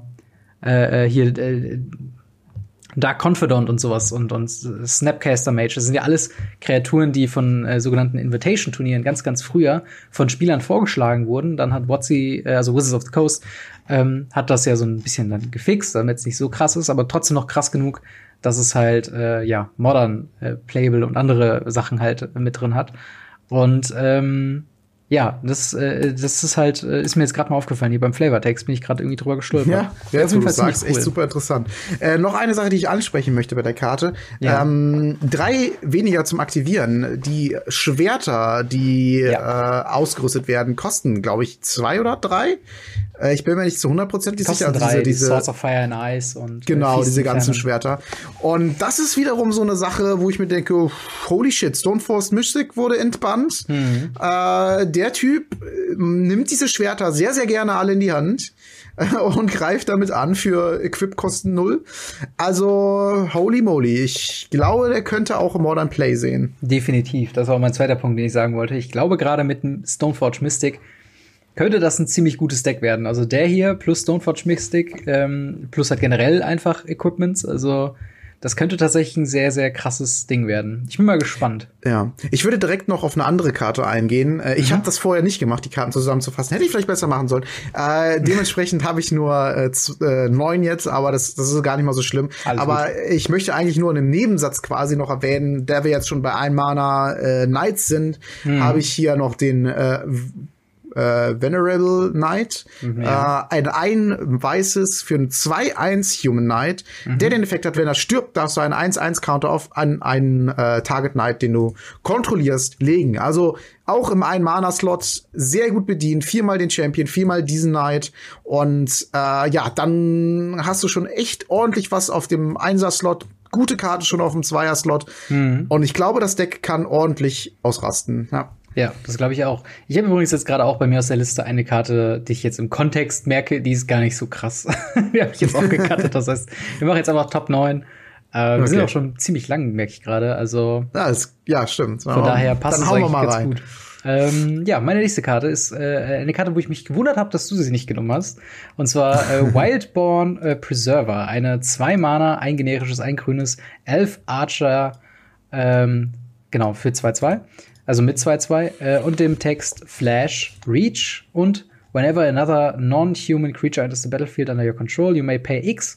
Uh, when you do, put X 1-1 counters on uh, Wildborn Preserver. Und ähm, mhm. es gibt zwei Decks, in denen ich mir das gut vorstellen kann. Nummer eins, offensichtlich Simic Flash. Ich glaube, das ist eine ziemlich krasse Simic Flash-Karte, weil ähm, nicht nur hat sie selbst Flash, äh, sondern sie funktioniert auch sehr gut mit anderen Flash-Kreaturen, die in der Regel nicht äh, Human Creatures sind. Ähm, denn selbst wenn man am Ende des gegnerischen Endsteps ähm, noch Mana offen hat, was man nicht braucht für Counterspells oder für andere Sachen oder auch für seine Flash Creatures, kann man das immer noch reinpumpen in die eine Flash Creature, die man dann spielt. ähm, um halt Wildborn Preserver zu pumpen. Und so kann man dann zusammen mit den ähm, Cutthroat Mehrfolg, der mit jeder Karte, die man im gegnerischen Zug 1-1 äh, Counter draufpackt, und dem hier hat man schon zwei, wie ich finde, sehr krasse Karten, die sehr schnell sehr groß werden können. Ähm, und man hat halt oftmals die Gelegenheit, nehme ich mal an, wenn man sich Counterspells in der Hand offen hält, dann zu sagen, okay, es wurde nichts gespielt, was ich countern möchte, ich habe jetzt drei Mana offen, mhm. äh, spiele dann mein ein Mana Flash äh, Spectral Sailor, noch zwei Counter auf Whiteborn Preserver, antappe und dann gehe ich in meinen Zug. Und ähm, ich glaube, das könnte eine ziemlich krasse Karte sein, aber auch allgemein äh, vielleicht als Sideboard-Slot in einem äh, Green Stompy, Green plus X Stompy oder sowas Deck. Mhm. Denn äh, die Möglichkeit zu haben, quasi äh, jeden Flieger äh, ohne weiteres blocken zu können. Also wir haben halt diesen Crawl Harpooner, der das schon bisher ganz gut macht. Ich finde, der ist schon fast besser, weil hier kann man wirklich warten zu dem Punkt, bevor, ähm, also beziehungsweise noch im Attack-Step kann man sagen, okay, der kommt rein, tradet vielleicht oder ähm, ja, oder oder blockt halt dann einfach den den mhm. äh, 1-1 Flyer und, und killt ihn dabei direkt. Und ich glaube, diese Karte hat Potenzial, zumindest im Sideboard und im Civic Flash Deck, ähm, auf jeden Fall ähm, äh, als, als viermal Main-Deck, meiner Meinung nach. Ja.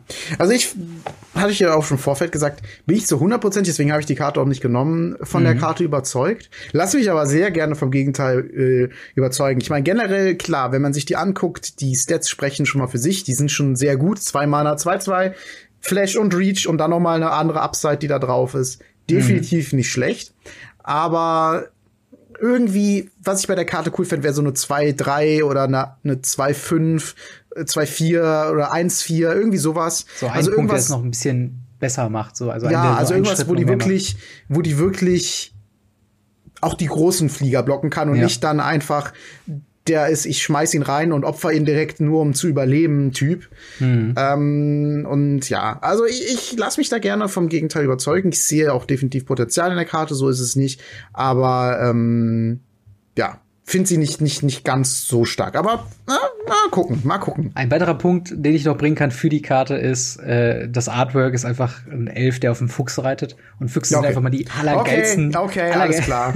Die Karte, ich, ich nehme alles zurück. Kommt jetzt auch in also Non-Green-Decks überall rein. genau. Die, nee, die Karte, also das Artwork ist wirklich cool. Ja, ja definitiv. Das auf jeden Fall. Also die Referenzen haben wir gar nicht so erwähnt so häufig, aber die sind wirklich äh, on top. Unter anderem auch mit, äh, ich glaube, der nächsten Karte. Definitiv. Äh, meine nächste Karte ist der Clake Bridge äh, Troll. Ähm, auch eine sehr witzige Referenzkarte und äh, irgendwie gefühlt der nächste, nicht der nächste Hogak in dem Sinne, aber mhm. irgendwie sieht er der schon sehr ähnlich. Standard Denn es ist ein fünf ja, es ist eine 5-Mana-Kreatur mit 8-8 Trample Haste. Also, ich weiß halt nicht so ganz genau, was sie sich dabei gedacht haben, aber gehen wir erstmal ein bisschen genauer auf die Karte ein. Doppelschwarz, drei beliebige, wie gesagt, 8-8 Trample und Haste. Das ist ja schon mal mhm. sich ultra stark. Da muss ja die Downside schon ziemlich, ziemlich groß sein, damit sich diese Karte drucken lässt. Und ich muss sagen, geht so. Ähm, ja, wenn er reinkommt, dann kriegt ein Opponent 301 White Goat Creature Tokens, also kriegt quasi 301er. Und äh, ja, dann hat er noch den Effekt, zu Beginn des Combats kann jeder, also irgendein Gegner, eine Kreatur opfern. Wenn er das tut, wird dieser toll getrappt, äh, getrappt, getappt und du kriegst drei Leben und ziehst eine Karte.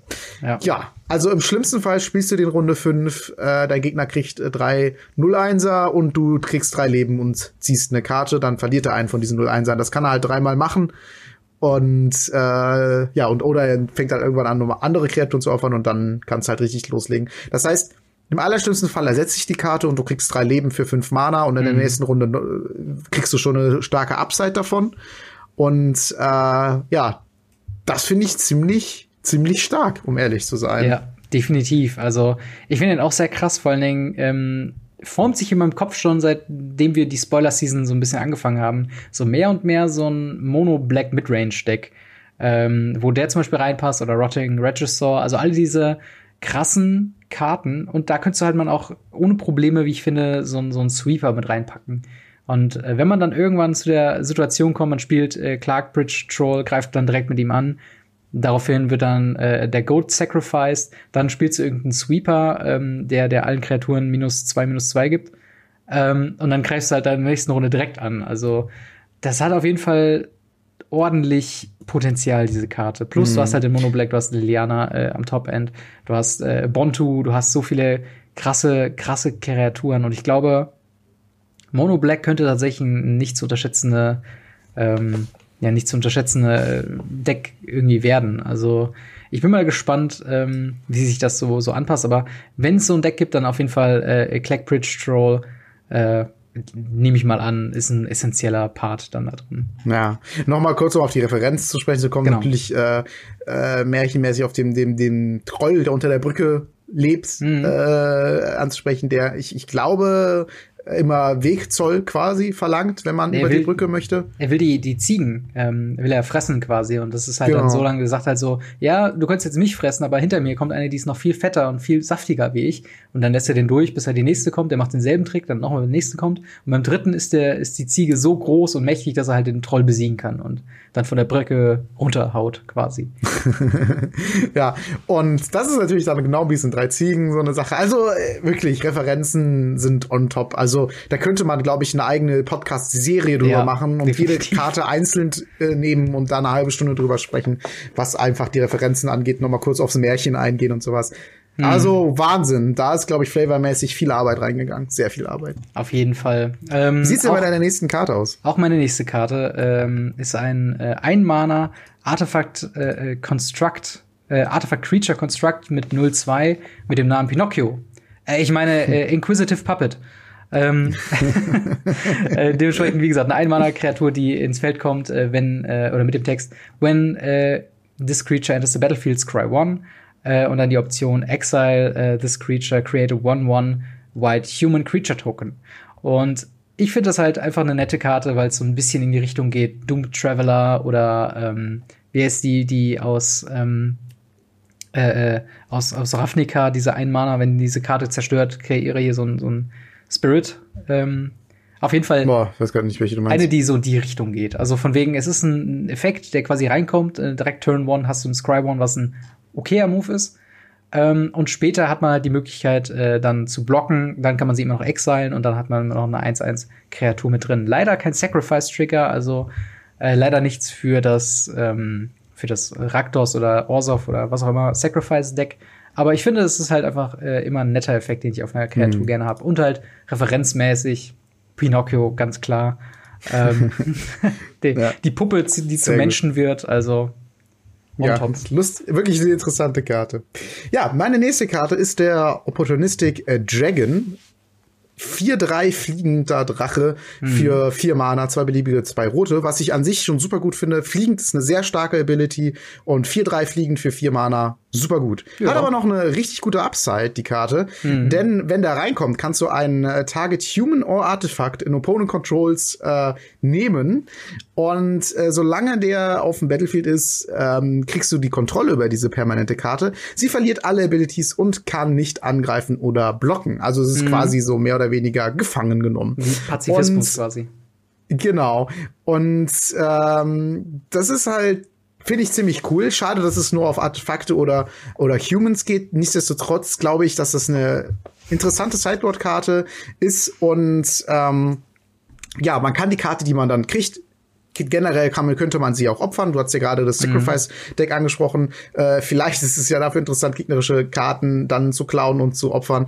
Ähm, ich finde die auf jeden Fall sehr interessant und vor allen Dingen äh, sehe ich die persönlich halt irgendwie in, in, in Commander. Äh, ich ich, ich spiele da ja ein, ein Drachendeck, deswegen habe ich die auch genommen. Mhm. Vier Mana, vier drei Drache ist sehr günstig. Mit dem Urdragon ist das sogar nur eine drei Mana, vier drei Drache, äh, der definitiv irgendwas vom Gegner klauen kann, denn irgendwer spielt immer irgendwas mit Artefakten oder Humans. Ja. Und äh, ich stelle mir gerade vor, wie ich dem Gegner einfach äh, seinen, seinen Commander klaue. mhm. äh, weil ich, ich habe ja dann die Kontrolle. Ich meine, dann hat er nicht die, ist ja kein Exile oder so, genau, hat genau, nicht die Möglichkeit, die, die Karte wegzutun. Kann er nicht ins äh, äh, Command Field zurückkehren. Genau, da muss halt erstmal diesen Drachen dann irgendwie loswerden. Ja. Und das finde ich halt extrem lustig und deswegen habe ich die Karte genommen. Auch wieder da die Referenz auf Flavor. Äh, hat schon jemand den auch in den Kommentaren unter der Karte geschrieben. Ähm, diese Karte äh, muss auf jeden Fall einmal die, die äh, Einmaner Be äh, Beloved Princess äh, mal weghauen. Äh, also so wegsnatchen. Ähm, weil, also, das ist halt klar, ne, der, der große Bösewicht, der dann die Prinzessin klaut und dann muss man es besiegen, um die Prinzessin wieder zurückzubekommen. Es ist fast schon überraschend, wie gut das auf Magic anwendbar ist, diese ganzen ja. Märchensachen. Ja, also, hast du recht, ja, definitiv. Das ist wirklich der Hammer. Und es ist, es ist quasi eine rote Version von Ixalans Binding oder halt generell diesen Exile-Effekten, ohne dass es wirklich exiled, was es halt wieder äh, interessant macht für, für andere Formate. Das ist schon, also, hat auf jeden Fall Potenzial, die Karte. Meine nächste ja, Karte ist genau. wieder ähm, was, was in Richtung Removal geht, was ja ein sehr großes Thema ist, und zwar in Form von äh, Murderous Rider, eine drei Mana Kreatur und es geht wieder in Richtung äh, Mono Black Deck, was ich eben schon erwähnt hat. Murderous Rider, drei Mana mit äh, zwei äh, schwarzen, einen generischen, eine Zombie Knight Creature mit zwei drei Lifelink äh, und äh, dem Text When Murderous Rider dies, put it onto the bottom of its owner's library. Dazu kommt noch, ist wieder eine Adventure-Karte. Ein äh, Adventure, was heißt Swift End, auch für drei Mana, auch zwei Schwarz, eine generische. Äh, Instant mit dem Text Destroy, Destroy Target Creature or Planeswalker, you lose two life. Und das ist quasi äh, eine Karte, die es früher auch gab, Heroes Downfall. Ähm, was, ähm, oder, oder wie ich es jetzt übersetzen würde, in den Übergang von ähm, 2019 Standard zu 2020 Standard ist es quasi äh, eine etwas andere Version von Ruskas Contempt. Im Sinne von, es ist nicht vier Mana, sondern drei Mana. Du bekommst nicht zwei Leben, sondern du verlierst zwei Leben und du destroyst anstatt zu exilen. Und ich glaube, das auf eine Kreatur, die selbst die Option hat, äh, nicht nur mit ganz annehmbaren Stats, äh, sondern auch eben mit Lifelink, dir das Leben wieder zurückzugeben. Ähm, und es ist halt in gewisser Weise, ja, ich habe mal The Bottom of its Owner's Library als der schlimmste Ort, wo du eine Karte haben willst, äh, beschrieben. Jedoch ist es zumindest nicht so, dass die Karte dann äh, komplett irgendwie verschwindet. Ich glaube, wenn sie ins Graveyard gehen, wäre es tatsächlich zu krass gewesen, sondern äh, also aber man hat auf jeden Fall die Möglichkeit, wenn man sein Deck nochmal durchmischt, dann quasi unendlich oft äh, Swift's End zu casten und dann halt auch eben auch Murderous Rider äh, casten zu können. Und äh, ich finde die mhm. Karte ist auch wieder ziemlich pusht. Ich glaube, das ist auch wieder ein Auto-Include äh, Include in, das, äh, in dem Night-Deck. Ähm, man müsste nur ein bisschen gucken mit dem Schwarzanteil, der müsste dann deutlich größer werden, äh, was bei dreifarbig wieder ein bisschen schwierig ist. Aber mhm. ähm, so oder so, glaube ich, eine starke Karte, die Play sehen wird. Ähm, Definitiv. Und äh, also gerade mit den ganzen Planeswalkern ist der Hammer. Super, die ist super gut. Also da kann man nicht viel sagen. Ich sag einfach, äh, ja, unterschreibe ich so, die ist super gut. Punkt. Alles klar. Was haben wir denn in der nächste Karte? Äh, meine nächste Karte und damit vorletzte Karte mhm. ist wahrscheinlich ein Finisher in, in Esper oder äh, ähm, na, wir nennen Dimir. nochmal Dimir, Dex. Ähm, Lochmir Serpent ist ein 6 Mana 7 sieben Kreatur, vier beliebige, ein blaues, ein schwarzes mit Flash, äh, sehr sehr gut. Mhm. Äh, mit dem Effekt für ein blaues Opfer eine Insel und die kann nicht ge blockt werden für ein schwarzes und Opfer einen Swamp. Das heißt, man kann quasi das blaue tappen, ne, die Insel tappen mhm. und die dann direkt sacrificen und oder die Swamp tappen, direkt sacrificen. Äh, genau, im Swamp-Effekt dann You gain one life und and draw a card. Und für jeweils ein blaues und ein schwarzes exile man die obersten fünf Karten von einem äh, Quatsch, äh, irgendwelche fünf Karten von einem gegnerischen Friedhof und dann kann man den von seinem, den, den äh, Lochmeer Serpent von seinem äh, Friedhof auf die Hand nehmen und die Fähigkeit kann man mal allerdings nur aktivieren, wenn man auch ein Sorcery ähm, aktivieren könnte. Das heißt, du ja. kannst jetzt nicht das im gegnerischen Zug machen, äh, wenn du jetzt sagen wir acht Mana hast, zwei Mana zahlen, fünf mhm. gegnerische Karten sein und die dann direkt wieder ausspielen, das wäre ein bisschen zu krass. Aber ich kann mir halt gut vorstellen, dass die Karte einfach ein Finisher ist in den Control Decks, mhm. denn sie kommt als Flash rein, wenn du gerade eh, also das ist sowieso schon bastet, dass sie Flash hat, weil du ja eh eigentlich die ganze Zeit darauf bist, ähm, die Mana aufzuhalten für irgendwelche Inseln und wenn der Gegner halt nichts mehr spielen möchte, okay, dann springst du halt den rein, 7-7 äh, Flash und ja, dann kannst du halt noch eine Insel opfern und halt kann nicht geblockt werden und so, ein so ein Shit. Oder sie zieht dir halt Karten oder sie kommt halt noch mal wieder. Also sie macht eigentlich alles, was sie soll in dem Slot, wo sie ist. Finde ich sehr stark. Ja, definitiv. Also es ist vor allen Dingen so, so ein schöner klassischer Control-Finisher. Wirklich eine, eine lächerlich große, äh, äh, lächerlich große Kreatur mit Flash, die dir halt noch ein bisschen mehr ähm, quasi gibt, selbst wenn sie irgendwie ähm, nicht instant deinen Gegner tötet. Ähm, und sie kommt halt auch immer wieder. Also dieser, dieser Exile-Effekt, ne, der, der betrifft nicht deine eigenen Karten, sondern die vom Gegner. Kostet dich selbst nur zwei Mana. In dem Runde, wo du das Main Phase dann gespielt hast, hast du immer noch Mana offen, wenn du sie schon mal gespielt hast. Also gehen wir mal von aus, die, äh, äh das, der Serpent wurde mal removed, landet im Friedhof. Da hast du halt immer noch vier Mana Minimum offen, um halt irgendwas zu countern oder zu removen instant. Äh, und dann kannst du es halt, äh, wenn du es auf der Hand hast, wieder instant spielen. Was halt, ich finde es sehr, es ist ein schön fairer Control-Finisher. Wo man dann mhm. auch, glaube ich, nicht sagen kann, also anders wie ein Teferi oder so, Hero of Dominaria, da ist es einfach nur Krebs, wenn man dagegen stirbt. ähm, hier ist es halt wenigstens so, denkst du, okay, ich, ich hab, ich hatte meine Zeit vor dem Monster, um meinen Gegner zu besiegen, habe ich nicht geschafft. Dementsprechend, ähm, ja, eine, eine grundsolide Karte auf jeden Fall.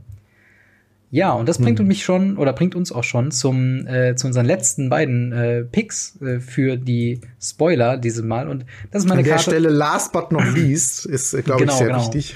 Last but not least, denn das ist mein absoluter Top Pick aus dem Set bisher, äh, weil er auch einen Slot füllt äh, in meinem Feather Deck. Ähm, hoffentlich, sag ich mal, und zwar Robber of the Rich. Eine zwei Mana, ein generisches, ein rotes äh, Human Archer Rogue Creature mit 2-2 Reach, Haste und whenever Robber of the Rich attacks, if defending player has more cards in hand than you, exile the top card of their library. During any turn you attack with the rogue, you may cast uh, that card uh, and you may spend mana as though it's were many of any color to cast that spell. Es ist so ein bisschen wie, äh, es gab so einen Dire Fleet Daredevil, der hat einen relativ ähnlichen Effekt gehabt, von wegen, dass man dem Gegner eine Karte wegluchst. Ähm, ich finde die Karte sehr, sehr toll, weil sie in dem Feather-Deck, glaube ich, ähm, noch mal eine neue Haste-Threat mit reinbringt. Also dieses äh, Zwei-Mana ähm, ein Haster dabei zu haben, ist ziemlich gut. Äh, das Random Reach kann man jetzt sagen, okay, ist es sinnvoll, ist es nicht. Ich nehme es auf jeden Fall, wenn es mit drauf ist. Und mhm. ähm, ich habe die Frage mal gestellt bekommen, äh, auch wieder im besagten WhatsApp-Chat von unserer Standardgruppe. Ähm, von wegen, ja, wann, wann ist es denn mal der Fall, dass das Featherdeck äh, weniger Karten ändert hat als der Gegner? Und ich kann es dir sagen, nämlich genau zwischen Damage, Spe Damage Step und Beginning of the End, End Step.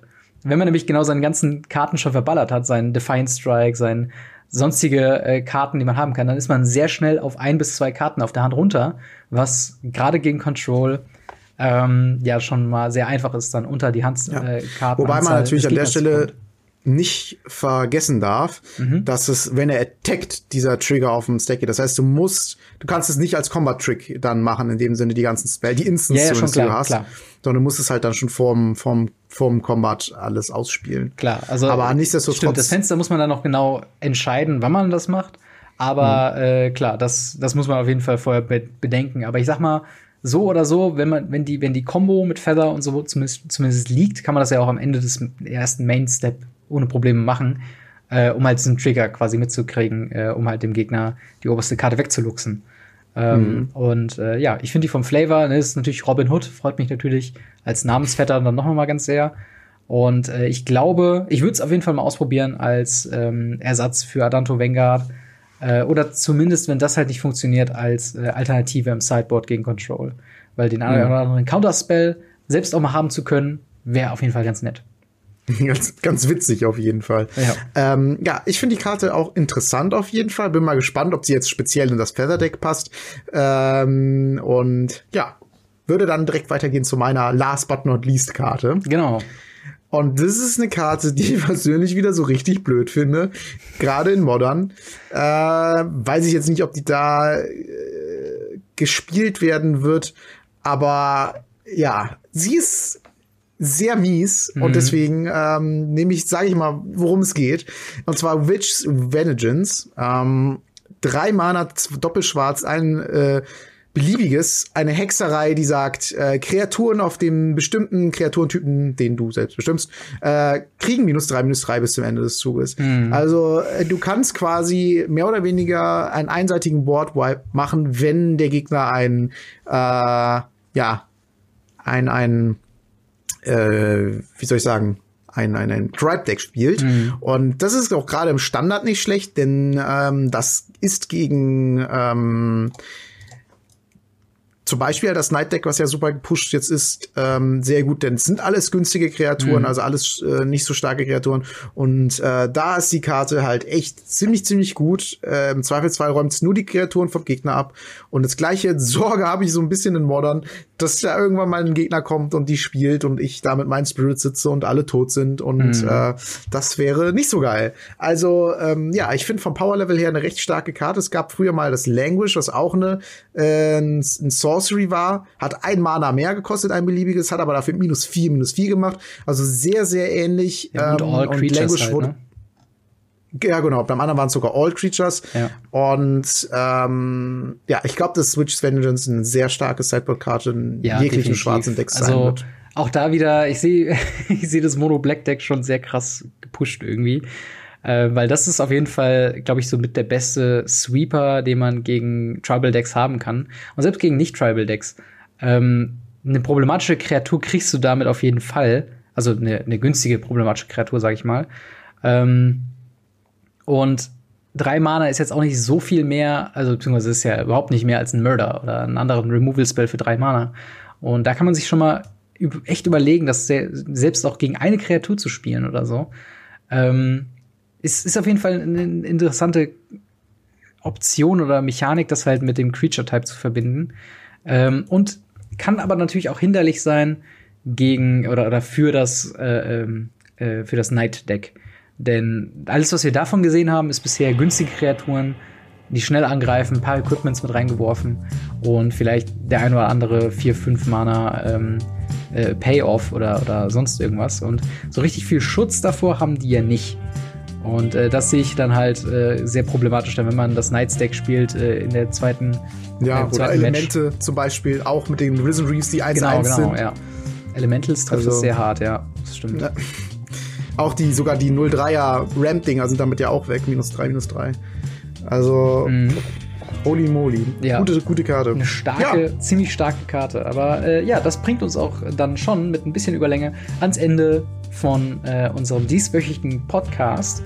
Äh, da nochmal der Hinweis auf unsere Umfrage. Äh, wie findet ihr denn bisher die Spoiler von Throne of Eldraine? Seid ihr damit zufrieden?